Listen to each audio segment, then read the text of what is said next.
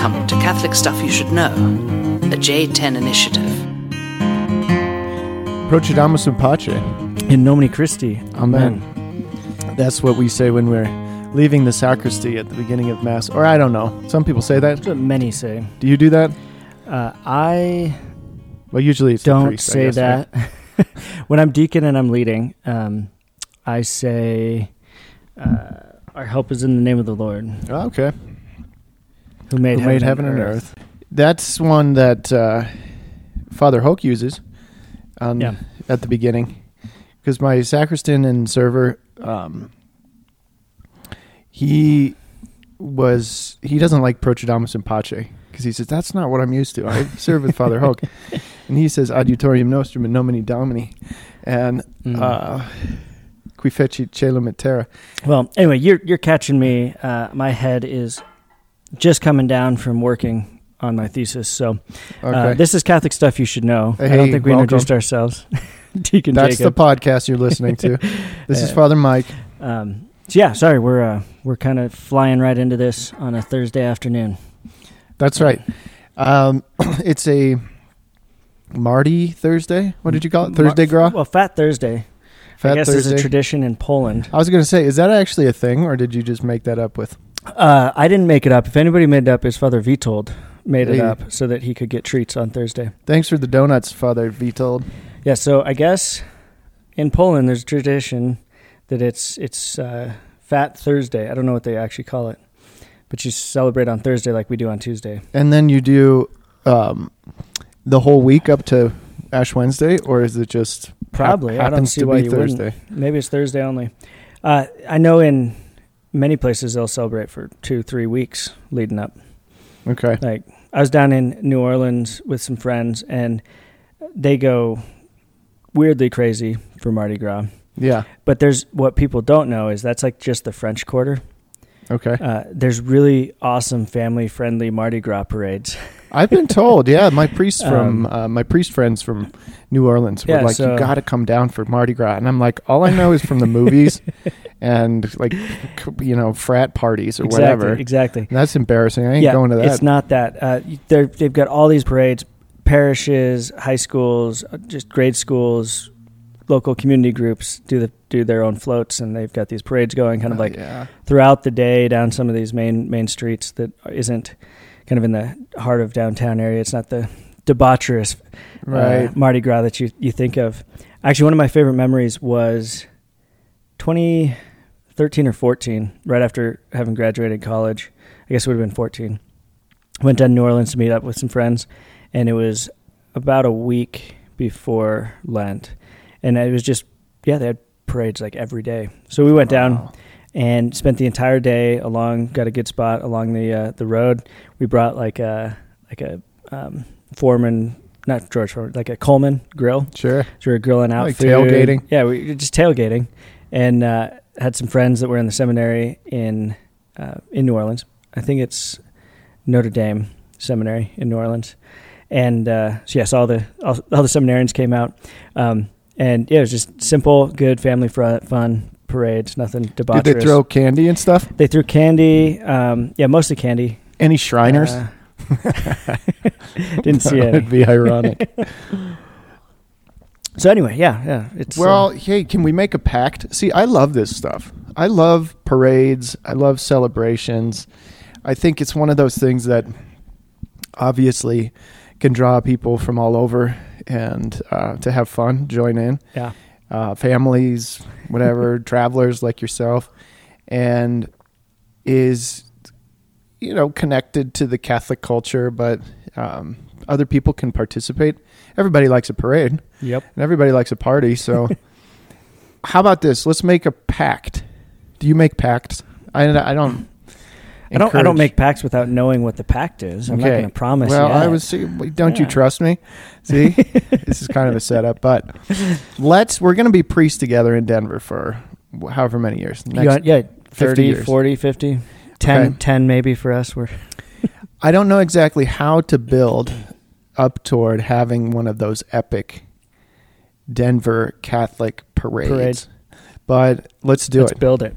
Yeah. It's going to start pack, with dude. you and I are going to build a float with Father Sean Conroy, and we're just going to drive it around Denver. That's how it's going to start. Hey, it's got to start somewhere. I mean, they do the um, dragon boat races Yeah, on Sloan's Lake, Yeah. and uh, Frozen, Frozen Dead Guy Days has like sled races. we are. We. I'll. I'll, I'll commit to that pack. So I think it's Let's all about it the happen. floats, Yeah. and then either either you organize something all diocese, or you just like have an event where you invite people Mhm.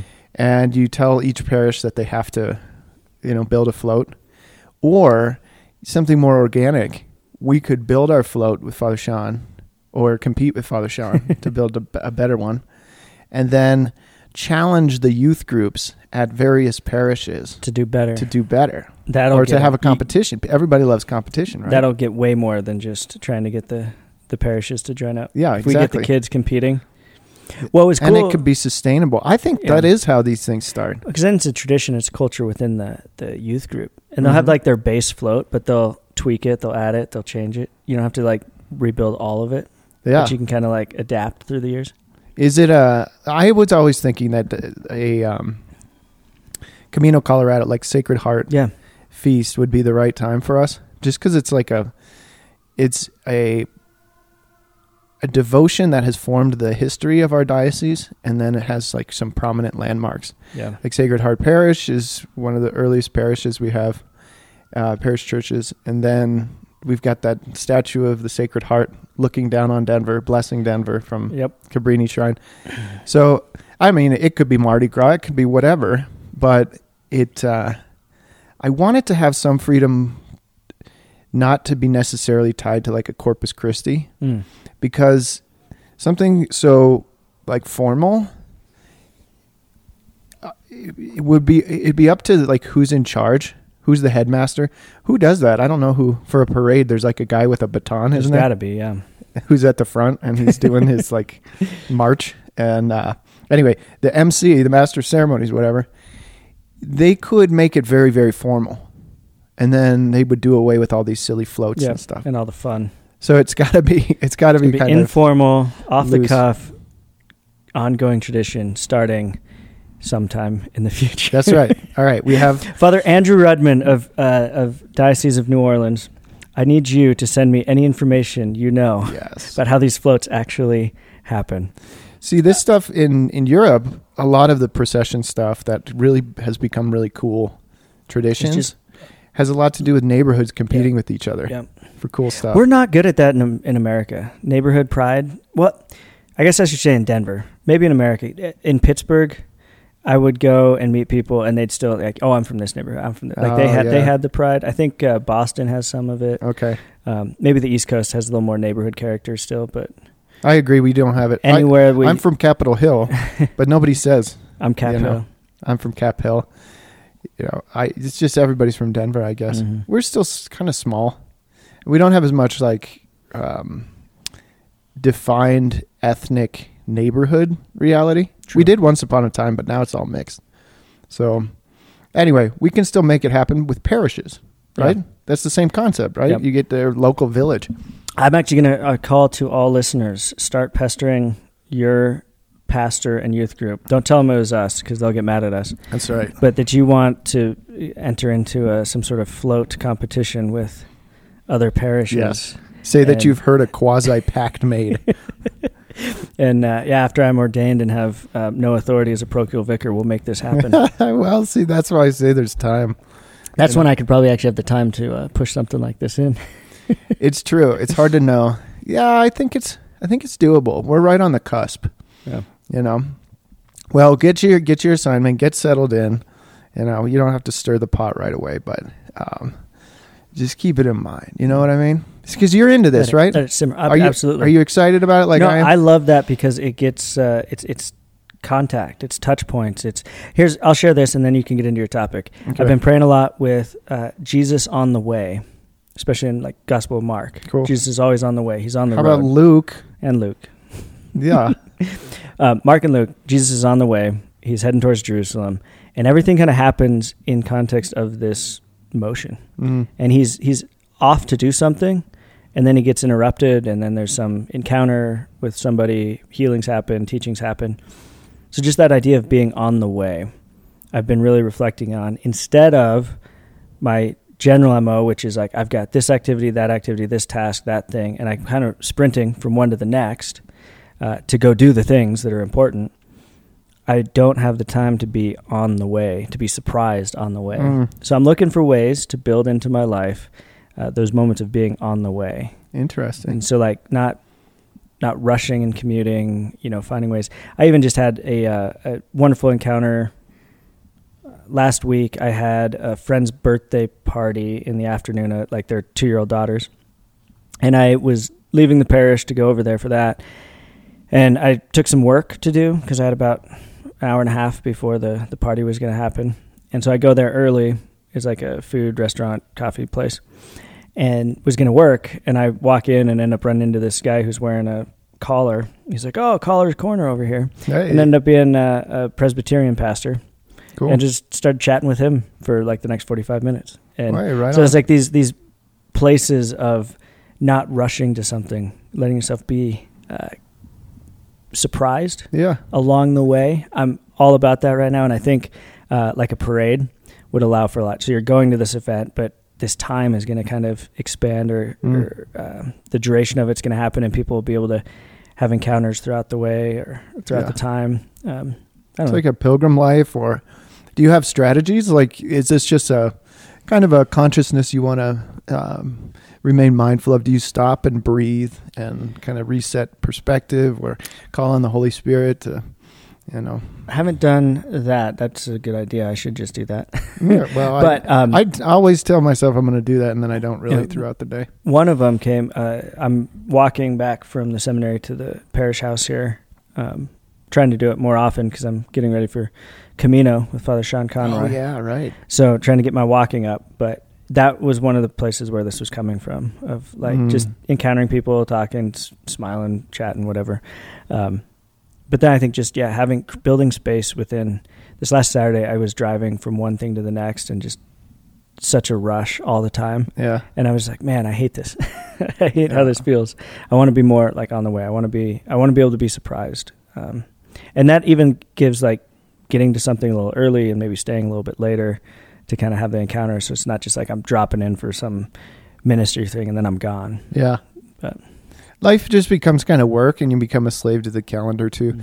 I have set up my you know February calendar and really plan things out very deliberately like I don't usually do at least to visualize I mean I have the same routines you know I have a set amount of prayer that I, I do every day I have obligations with parish work and school and all of these things are there but I try to avoid looking at it I just you It's know, scary live. when you see the actual like week calendar. That's what I'm saying. And then it was like, oh, I only have a few of those, you know, evenings free. yeah.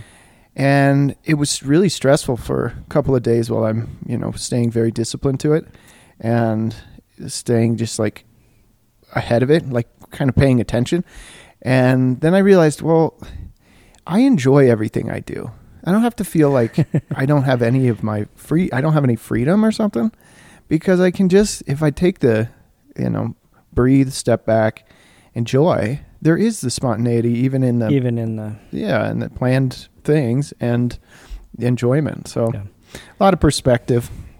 Maybe that's something I'll um, I'll remember your your way for uh, for Lent. You know, there you go. Lent's coming up.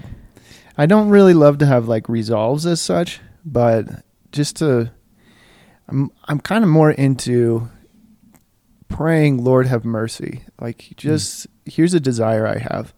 I want to grow in um, honesty. I want to grow in humility. I want to grow in chastity. Whatever it is, and then try to cooperate with grace instead of like I'm resolving to dot dot dot. I will accomplish this in Yeah, and I frequently I think there's something to that because you know you got to be deliberate about penance, but at the same time I'm just like I, I've lived long enough to not to trust in myself a whole lot, but I do. We're I also- we're I've also of the seen the grace of God.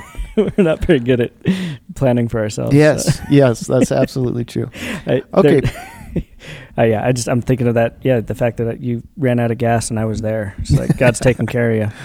That's right. That That's only right. happened once. If you heard the story, it didn't happen again. That's not a that's not a weekly occurrence. Right. I mean, it very might it might very well be, but uh, okay. So procedimus in pace. Let us proceed in peace in the name of Jesus. So out of the sacristy, you know, you're headed into mass, and there's this little prayer. I use procedimus in pace in nomine Christi, which means let us proceed uh, in peace in the name of Christ. So you're entering in with that sort of perspective of okay, I'm gathering myself and um, taking the peace of Jesus into this um, into this mass. So I that was kind of just digressing back, but also as a way of sliding into entering out of the sacristy and into the mass Into again the mass. for part two of Sotto voce. Sotto Voce. I don't know when this is coming out, but um, we'll be I do know it's uh it's November sixteenth, okay. That's my sister's birthday. Awesome. fifteenth or sixteenth. Yeah, something. Happy birthday if it's if it's uh, Well, way it's November. around it. No, no, sorry. Did I say November? You said November. I'm Friday. I thought you were February. playing. No, Okay. February. okay, It's coming out a week. It's coming out a week from now. Week from this recording. Not my sister's birthday. Um, that would be November. So, uh, Way early. Happy birthday. hey, hey, hey.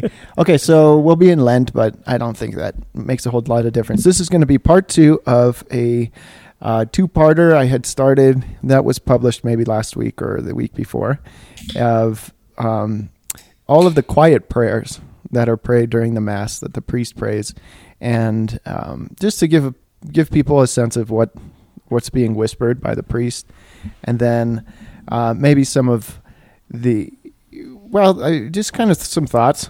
I don't know. I'd love to hear the thoughts of all of the priests around the country or whoever listens to this, but also a way to um, kind of give people a sense of how a priest prays the mass, and then also um, some of the spirituality of mass itself. Yeah. You know, that goes along with this. So I think we covered uh, the blessing for um, the proclamation of the gospel.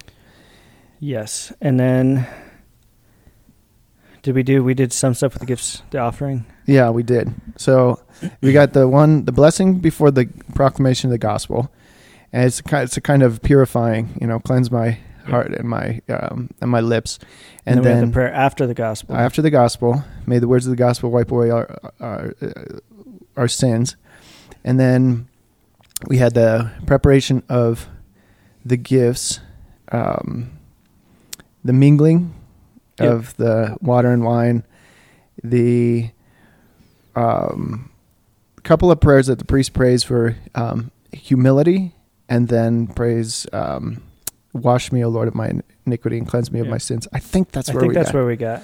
Yeah. so um, both of those kind of recalling that uh, the incarnation, like God becoming a human being and then sort of strangely ennobling us to act on behalf of God, speak with the voice of God for the proclamation of the gospel and the preaching. And then um, the humility of God and the humility of the priest himself when entering into the, the offertory and saying, God, I need your grace and also um, keep me keep my feet grounded so I don't think I'm fancy and so that I'm just aware of the amazing thing that's happening here. Yeah, because the amazing thing that's happening is you are in the person of Christ at the sacrifice, offering it to the Father. In the heavens, as the angels, the cherubim and seraphim sing, Holy, Holy, Holy from Isaiah. No big deal. And it's like, well, yeah, I'm doing that, but it's because Christ is doing it in me. John Paul II in shoot, I can't even remember which one. Uh, one of one of his later books, reflecting on the priesthood, talks about the Eucharist is kind of the source of the identity for the priest, because in persona Christi, that's his experience. Mm. But then because of that, um, personal holiness is paramount, and uh, education and preparation becomes paramount because you actually know, even though God is the one doing this, you're like, well, I want to participate as best I can. So there's this uh, humility of God to come down, a humility of us to receive, and then like a, a desire to, I guess, excel, if that makes sense. yeah. Prepare to, to to do it well, to not just yeah. to not fall into the mass like we fell into this podcast. hmm That's right. Yeah, just to be present. You're standing at the foot of Calvary. You know, you're standing, you're you're at the Lord's Supper. It's some of the most amazing moments in history that you enter into, and this sort of eternal moment. So, being present, being aware, not being distracted by the rest of life or by our own sinfulness and fallenness, but um, to be set apart, that is holy, in uh, for the sake of that moment, to be as present to heaven as possible. Okay, so that takes us up to the uh, Eucharistic prayer. So you got the offertory prayers, then there's a um, prayer over the offerings, um, the preface, Lord be with you and, and with your spirit, lift up your hearts. Um, it is right and just. The uh, Sanctus Sanctus, like you mentioned, Holy, Holy, Holy, and the Eucharistic prayers. So there's no sotto voce in those. Mm-hmm. It, back in the day, now I I should have looked into this because it's simple enough, and I um, yeah I ought to have. But back in the day, most of the Eucharistic prayer was sotto voce, yeah. so uh, inaudible or below the regular voice. Um, but now it, eh, with the Novus Ordo, the the prayers are prayed out loud, and um, so that I think so that you know people can know what's being prayed mm-hmm. and um, kind of join in. Like, may let my sacrifice and yours be acceptable to God the Almighty Father. Like we're we're offering the sacrifice together. Priest has a privileged place, but we're offering it together as a body of Christ. Yeah. So it's appropriate that we're all um, praying the prayers, hearing the prayers, and um, kind of letting all of that be addressed to the Father in our own hearts and minds. Mm. Um, so you get through the whole Eucharistic prayer without any sotto voce. There's the uh, memorial acclamation, and then all the anamnesis, and the all the way up to the great Amen, and then there's Our Father and the sign of peace, and then finally you get back to the sotto voce prayers. And these prayers will now surround um, really reception of the Eucharist.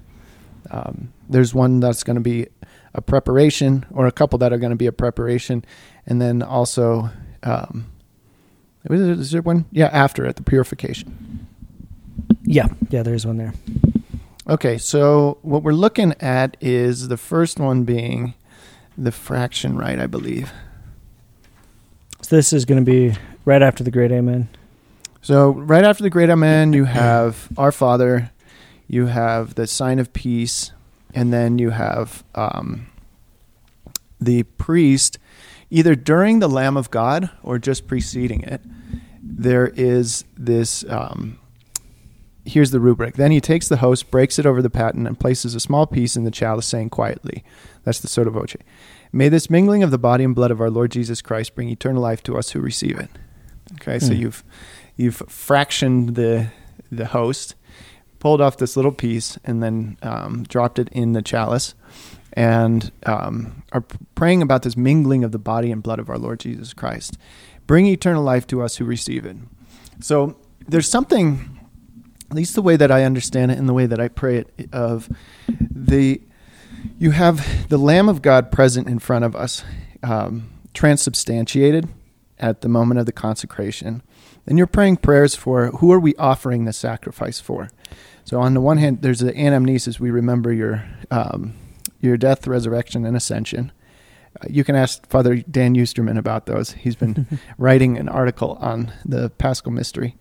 And then, um, and then there's prayers. There's prayers for the living. There's um, prayers for the dead. There's prayers for the Pope and for all the people present, uh, the bishops, the clergy, all the people present, and um, and then sort of Lord sanctify us so that we share in the communion of the saints. Of um, and then there's a list with Mary, Joseph, and all of the saints, and and then the great Amen. So mm. what you have in front of you is a sacrifice that's been set up. The Lamb of God is present there. Um, you might say, well, the lifting up is part of the this sense of Jesus on the cross. But I tend to think of um, the fraction rite as here's the death of the lamb. You're yeah. breaking the you know the host. It's representative of breaking the the um, body of the the sacrifice of the lamb, and the separation of soul from the body. So here's a, an image of death, of um, yeah, separating that host, and then almost immediately you have the um, the mingling of the body and into the blood. You drop this little piece into the blood, and you um, are kind of symbolizing the reunification of the life into the body. Blood is life, and um, the combination is almost a symbol of the resurrection. So then, when next you're going to lift up the the um, both the paten and the chalice and say, "Behold the Lamb of God! Uh, behold Him who's, who uh, takes away the sins of the world."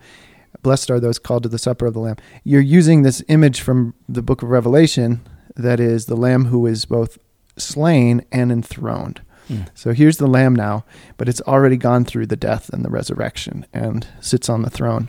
Um, Yeah, it's interesting. So one of the things about that first elevation, um, you have, well, I guess you've got kind of the three beforehand, just the just the host, just the chalice, and then both together, mm, uh, right before the great Amen. And so, what's just happened there is the bread has the first one. Bread has truly become the body at that point mhm. and then the wine has truly become the blood at that point. So it's now it is Christ. Mm-hmm. And then we get to the through him and with him and in him. O God, Almighty Father, in the unity of the Holy Spirit, all glory and honor is yours forever and ever. So the paten and the chalice are held up by the priest or the priest and the deacon in a posture of offering. So it's be, it's become the body and blood. Yeah. Uh, just like at the, the Last Supper, Jesus blesses it. It becomes, This is my body, take and eat. This is my blood, take and drink. It is Him. And then that's held up in a posture of offering mm-hmm. to the Father. O God, Almighty Father, all glory and honor is yours forever. So this is the offering, um, almost the the, I guess, at Gethsemane, Lord, Your will be done. Jesus is Mm. offering Himself, and then on the cross, He's offering Himself. He entrusts His Spirit, gives His Spirit over to the Father. So there's this whole moment of offering, Mm. and then the death, and then the mixing, and now we come back, and we have resurrection, body and blood together, slain, alive, enthroned. yeah. So there's a cool kind of difference between those two. One is an offering, and then one is, behold, this is the Lamb. Yeah, yeah, I, I love it, and um, and then then he's going to come off of the altar down um, to the people and give himself to us, right? Um, but then, yeah, so the sotto voce prayer, just while the Lamb of God is being chanted or um, or spoken, or just before, it says, "Meanwhile, the following is sung or said." So while the priest is praying this inaudible, then the Lamb of God is being said. Now, if you're a priest and there's not a choir, there's not a um, a deacon, there's nobody's leading the Lamb of God, then of course you do this little um, fraction right before the Lamb of God. May this mingling of the body and blood of our Lord Jesus Christ bring eternal life to us who receive it. So it's something like this is where we're going to be revived. There's an image of um, a reminder that we have died with Christ in baptism and that our lives are kind of constantly threatened with being torn apart and death is a reality. And so we're seeing this is the this is the means by which we live. And the priestess is um, recognizing that that we're sharing in this death and resurrection of Christ by our participation in and reception of the Eucharist of His own body and blood. This is like it's like a it's like a transplant. um, when my grandpa had cancer, well, I mean anybody has cancer. They're doing um, or kidney problems. You do dialysis, so you're taking away your unhealthy blood, and then using someone else's blood or cleaning up your own, and then putting it back in. So there's something in us that is kind of zombie and in need of replacement. Or you could say the same with the, like a heart transplant or something of, uh, yeah, a substitution of you give me your body um, while this my body of flesh is corrupt in some way. And now after baptism, that's kind of hard to say ex- the same way as previously, but it's true. We kind of keep bouncing in and out of death in sin and um, and just life, and we need that that unity of bodies. You know, my I need my body to be transformed by this this one who has already been broken and um, reunited, and I'll get the blood back into the body. you know. Does that make sense with the dialysis? No, it's yeah, it's the blood transfusion, the the uh, that we might have life. Blood is life, right? Yeah. And you can see the health of someone change immediately when they get that blood transfusion. It's like life returns to their, their skin and to their face, and strength re- returns to the body. And this is all happening with our reception of, um, yeah, of God. So then, uh, from here, We get the Lamb of God. do we have anything before distribution of communion? Mhm. Or okay, So this one, you haven't done this one yet. yeah, I, these Um, are at best. I've I've been alongside the priest, and I hear. yeah, yeah, exactly. I kind of whisper it. I don't know if this is wrong, but there's a, a kind of convenience of keeping the microphone on, and instead of just flipping it on and off and on and off, and and then also, yeah, well, I so I say it quietly, but sometimes knowing that it's being heard a little bit. Um, not trying to distract from like the Agnus Dei and all that. Okay, so then the prayer, uh, the priest after the the Lamb of God, you're going to bow slightly, and um, with hands joined, you pray one of these quietly before the elevation, um, or before behold the Lamb of God. So there's two options, and they used to be one, uh, and both of these prayers combined, and now you have the option of one or the other. So the first, Lord Jesus Christ, Son of the living God. So this is kind of a devotional preparation prayer for receiving the communion by the priest. Lord Jesus Christ, Son of the living God, who by the will of the Father and the work of the Holy Spirit, through your death gave life to the world. Free me by this, your most holy body and blood, from all my sins and from every evil. Keep me always faithful to your commandments, and never let me be parted from you. Okay, so that first one, I tend to, you know, you see the Trinitarian there at the Mhm. beginning. Um, I tend to be really grateful at this po- point for free me from all my sins and from every evil. Mm. That it's you've already done this like uh, ritual washing, but it's really the Eucharist that's going to bring um, freedom, life. Um, this is a an Exodus ritual of being freed from your sins Mm. in um, by the by the the sacrifice of Jesus Himself and uh, of our reception of His um, His body and blood. And then I love that the end. Um, so this is a ritual of freedom. It's um, yeah, it's healing is another word that's going to be used elsewhere, but um, this one is breaking the shackles of um, pride of all sins and from every evil. Um, keep me always faithful to your commandment. Never let me be parted from you. I love that Mhm. line. And I pray that even, I'm confessing, even if I pray the second one as an option. I still pray that last line. Uh, or those last two, keep me always faithful to your commandments. Yeah. Never let me be parted from you. Mm. It's, it's the desire of the heart, Yeah. you know, and the, the Catholic lives with an awareness that we can jeopardize our ability to receive communion Yeah.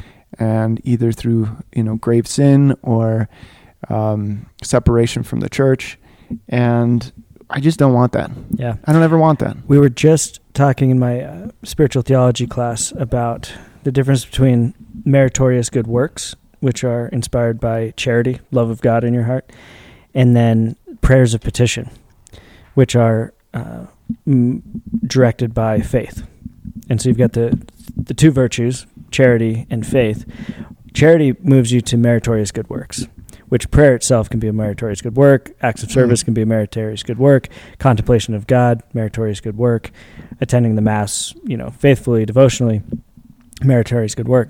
But this prayer of petition, as from faith, that's if we do fall out of the state of grace, if we fall into to grave sin, if we depart from the church, if we depart from the Lord, uh, there can be an error of thinking like, oh, if I'm not in grace, I can't really pray, or I can't yeah. merit anything. It's like, in a sense, you can't merit, um, in in the theological sense, which do a whole other podcast on that another time. sure But you in faith can ask the Lord, and that's how you get back into uh, into communion, into relation. So you can ask the Lord for for repentance, ask the Lord Mm. for uh, uh, being able to get to the sacrament, uh, to be able to get to confession, to be able to be reunited, whatever it might be. That's coming out of faith, and so I love it that this prayer is a prayer of faith in the priest, the priest's faith, Mm. holding him who we have faith in uh, making a prayer of petition that I would never, that I will be remaining with you, that I will. Mm. I just love, I love that it's, um, yeah, there's Christ's infinite meritorious work of his sacrifice going on, but then us in faith are making this prayer. And it reminds me of the whole Christian faithful during the Mass after the Behold the Lamb says, Lord, I am not worthy that you should enter under my roof, but only say Mhm. the word, and my soul shall be healed um, this is a, a prayer of petition out of faith that the Lord, yeah, we aren't worthy, and yet the Lord speaks and we are healed. Yeah, and help keep just keep me close to you. You keep me close to you. It's, it's humble. It's saying I don't, I can't have that absolute confidence in myself, Yeah. but I do have that confidence in you, that faith, that trust. Despite your perfect schedule now, Hey, I know I got everything together in every way. Uh, and then remember that uh, the priest is praying on behalf of the people, Mhm. and so when and so when I'm praying, um, keep keep me always faithful to your commandments and never let me be parted from you. I'm also speaking for the church yeah, you as know, the and head. for my parishioners. Let us never be parted from you. Okay, here's the second one. Um, this is a second option at the same moment. Um, May the receiving of your body and blood, Lord Jesus Christ, not bring me to judgment and condemnation, but through your loving mercy be for me protection in mind and body and a healing remedy. Okay, so this one focuses on um, let it not bring me to judgment and condemnation. And um, that is probably a reference to uh, 1 Corinthians yeah. 11:29 where Paul is saying um, that you can eat and drink condemnation on yourself by um, an unworthy reception of the, the Eucharist and an unworthy he he's he's talking about the words of consecration so we know that when he's talking about eating unworthily it's a cultic um, I mean he's talking about the mass Mhm. when the community gathers. Um, unworthy there is probably in reference. It's hard to know exactly what he would consider an unworthy reception of communion, but the the context of that uh, that reference that he's warning the community about, and he's asking them, you know, have this conversion around your communal communal celebration of the Eucharist, is that they have been fighting amongst themselves and excluding and judging each other and saying, you know, these people are worthy, these people are not. These um, the rich and the poor are kind of starting to separate in that those in that Corinthian community, and um, he's so he's saying, you know, you need to be in communion. Um, it's like, kind of like when Jesus says, "Before you come and offer your sacrifice, make peace with your brother." Yeah. And so there's this: if you're not unified, then you're you're inviting judgment and condemnation on yourself. And then the other piece is that Paul has has just mentioned how we have to do everything that we do for, is for the glory of God. So it's not for our own glory. So it could mean a number of things in the letter to the Corinthians. It's actually not so, you know, simple, but at least two things are clear. One is if you're receiving the Eucharist for your own glory, like I want people to see how great I am. Um, I'm this great religious person, or um, you know, I want. I, I don't know if it, if it's not in, in honor of God and it's not a celebration of God, then it's for our own glory and it's um, and it's unworthy, and you're setting yourself up. You know, imagine you go to judgment and you got the whole community there in the court, um, the, everybody who's ever lived and died, and then there's Jesus who's your judge, and it, imagine the Colosseum. Now this is very speculative, okay, people. This is not how it's going to work, maybe. and um, they give, you know, Jesus says, "Okay, thumbs up or thumbs down for this guy," and the crowd, the, the crowd, once the truth is revealed, because the truth Yeah. is all revealed at that point, and you see um, this guy who postured himself as being the greatest, you know, Catholic who ever lived or whatever. Look at me, how great a you know religious person I am. And the truth comes out, and it's like, well, you didn't go to mass the majority of your life, and you were a jerk. You were unfaithful in your relationships. You were um, you were deceptive and selfish and everything. And you're up there saying, you know, presenting yourself as this, you know, this mm-hmm. great one, glorifying yourself. You're probably going to get some boos from the crowd when the truth comes out. Now, if you're humble and you say, you know, I'm just doing the best I can, and you try to, you know, live a holy life, and you were, you know, practicing the faith, then people will be like, yeah, this ain't easy I understand. you know, uh, mistakes are made, and um, your gift of yourself religiously glorifies God. It's great. Thank you for being, you know, thank you for going to church all the time. Thank you for practicing the sacraments. Thank you for sacrificing yourself for fidelity to your relationships and trying to stay away from sin. So this, I think, is it kind of goes right back to this kind of perennial teaching of if you're in mortal sin, if you're not practicing the faith and you don't go to mass on Sunday, if you are living in uh, a state of sin um, perennially, don't go present yourself um, for the Eucharist mm-hmm. before going to make a confession and saying, "Hey, I'm not, I'm not, you know, the all star, and I'm not going to go, you know, set myself up in front of the community and my family and um, as though I am." You know, now.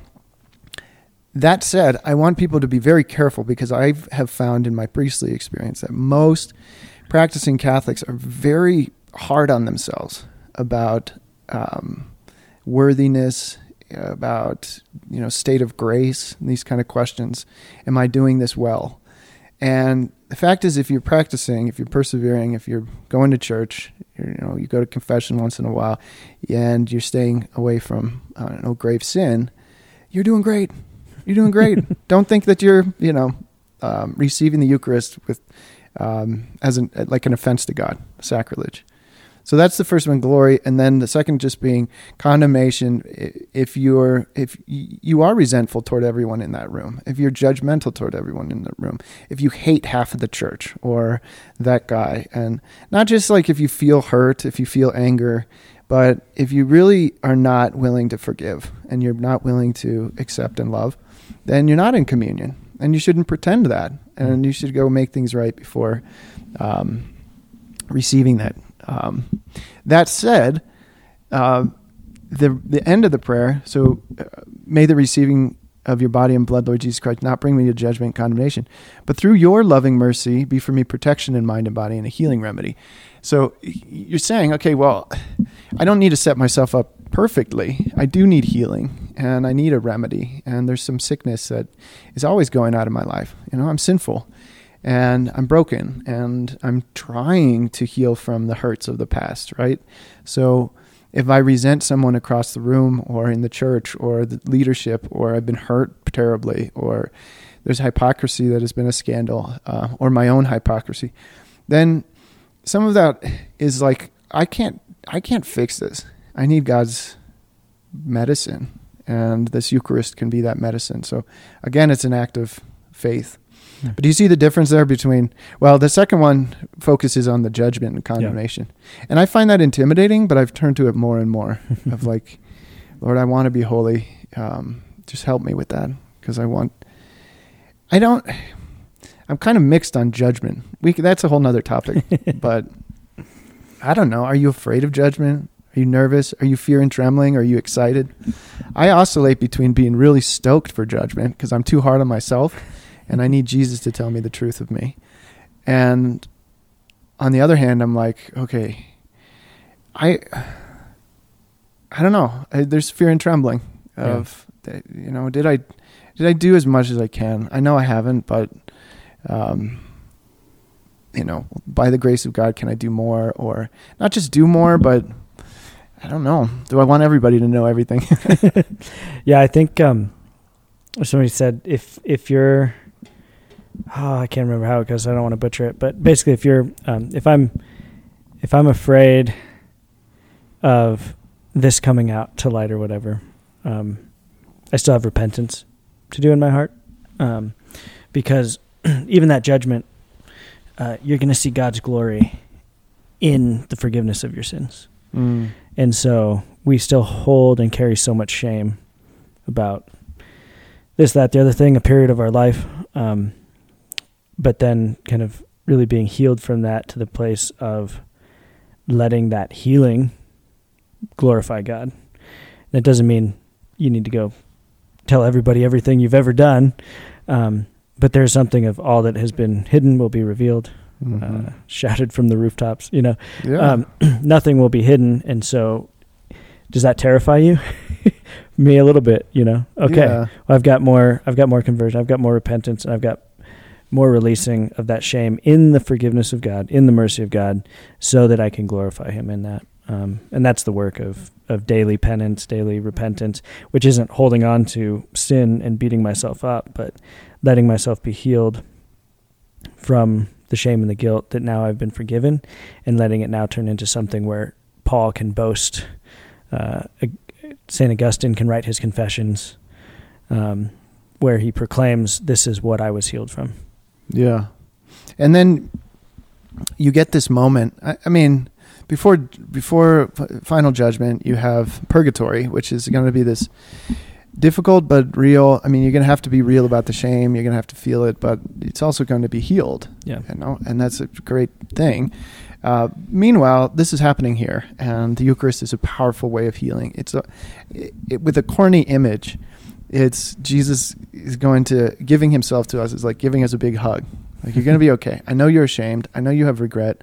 I know you have fears, um, but I love you. And in the love, there's that healing. Like you said, even the sins itself somehow glorifies God all the more. You know, if if I know myself to be really terrible sinner and I'm forgiven, um, I feel the love more. It's more profound in a way um, to me. That mercy, that forgiveness, like the woman who's crying, you know, on the feet of Jesus. okay, so it's what is he doing? He's giving He's me given the the signal 40, 45. 45 minute signal, No. and he's looking at the clock. Uh, so Let's we'll- go. The um, mass is getting. We're almost an hour in. You got to Oh, finish up. No. Um, We're moving on. Okay, so then the there's two more. The one is um, you have behold the Lamb of God. Everybody um, celebrates and then receives communion, and um, when the priest receives communion, he says, um, "Corpus Christi custodiat me ad vitam aeternam, sanguis Christi custodiat me ad vitam aeternam." May the blood of Christ, may the body of Christ keep me safe for eternal life. And this used to be a prayer that you gave uh, to everyone when you um, were distributing communion, and now it's the priest that pray. It's the prayer the priest prays inaudibly or quietly, um, kind of on behalf of everybody. But may the body of Christ and blood of Christ keep me safe for eternal life. So this is the food for the journey, you know, and the protection that I want. I want to have life and strength going on your pilgrim's way, on the way of life, but then in, even into death, you know, um, safe for eternal life. So I don't know. This is another fun image about the other side. If if one of those could be judgment, and another one can be what happens on the journey after this life. We kind of tend to think of well, I I die and then I wake up and I'm in this clouds or something. but there's you know a tradition of talking about the journey into the afterlife and eternal life, and um, the Eucharist helps to sustain us. I mean, the the last rites used to have viaticum. That was the last time you received communion is food for the journey, mhm. and um, so I don't. I mean, I don't think about that a whole lot, I guess, but I'm trying to strengthen myself and, and bulk up, if you would, get swole, get Carbo strong. load before the. Uh, Yeah, exactly. journey. Carbo load before the journey of the afterlife. Um, but here it is. You're carbo loading with the the body of Christ Himself, and that that strength and holiness that's of the Spirit of the soul. Caris loading. Yes. Okay, last one. Uh, when you're purifying the vessels, the priest or the deacon prays, What has passed our lips as food, O Lord, may we possess in purity of heart, that what has been given to us in time may be our healing for eternity. Um, and I'll just point out, I mean, much could be said, but of um, that purity of heart. You remember that heart transplant that's happening with reception of the Eucharist. And this is a little prayer of gratitude after everyone has received and the vessels are being um, being cleaned. Um, we yeah, you're asking, Lord, um, cleanse my heart. Remember, Jesus said, "Blessed are the pure of heart, for they shall see God." And we've just seen God, and we're grateful for that that purity. And um, we're asking that that be sustained. You know, Mhm. heal my heart so that it's perfect when um, when I go out of mass and into the world, and I can love. And then heal my heart so that I, I I enter into eternity with this uh, perfection of grace. There's something cool about the the moment of encounter and purity there, and the not yet. Um, that your two moments, your your present moment, is united and uh, present to God's eternity, and then we're also praying for the eternity. So we're praying for this moment that we maybe heal, maybe our healing for eternity. Mm. And so it's a healing, which is now and for eternity. It's kind of a hmm um, a both and, and I just love that you're thinking towards this this moment, this reception, this tangible, physical, uh, sacramental reality of Christ's body um, is healing. Mm-hmm. It passes our lips, but it's also connecting back to those other prayers. In pu- may it be received in purity of heart. We were praying for purity of heart. We were praying for uh, worthy reception. We were praying to be made whole uh, and ready, uh, hmm kind of all up to this point, and then we're now kind of responding. Lord, we just received you. May it be received as we were preparing to be received. Um, that it may be healing. hmm Yeah. So just a review of some of those images. I mean, the Mass gives us a bunch of images for the priest to pray with. One is um, that the Eucharist is healing. Another one is uh, it's protecting. That it gives life where there's death. Um, that it glorifies God, and then it sets us up for uh, for eternity and that final um, kind of journey and judgment.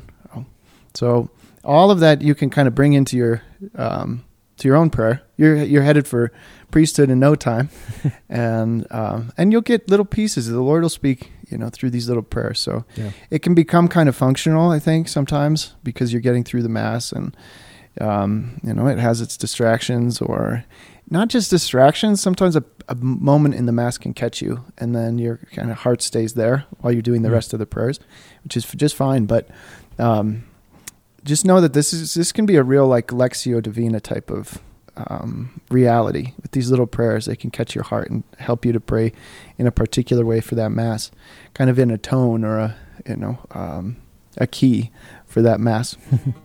okay, that's what we got. I wanted to shout out um, John McCabe. I can't remember if I shouted him out. He's a seminarian from Philly, looking at starting the Companions of Christ with some older priests and he came out uh, to Denver and stayed over Christmas break for a week, and we hung out a lot. And he's just a wonderful dude, very holy, was a good example to me, and um, I'm just happy for him. I'm praying for him. He's early on in seminary, so um, whatever. Um, shout out to him. We also got a shipment of Mystic Monk coffee that I think came from him, but it was Okay. anonymous. So uh, thank you, John, if that was from you. Yeah, I was not thinking of shout outs, so I've got none this week. I'm That's cool. sorry. We'll uh, we'll get back to those with our next episode. All right, praise God. Uh, the mass, when you get back to the sacristy, usually the priest either says "Prosit," "Pro omnibus et singulis," Singulis or uh, Praise be Jesus Christ, now, and forever. That's right. Okay, praise be Jesus Christ, now and forever. Amen. Amen. See Catholic you, stuff you everybody. should know. Thanks for listening. We'll catch you next time. Hoping you're having a great Lent. Or we'll have a great. Yeah, no, one day in. Go parade and stuff. Cheers.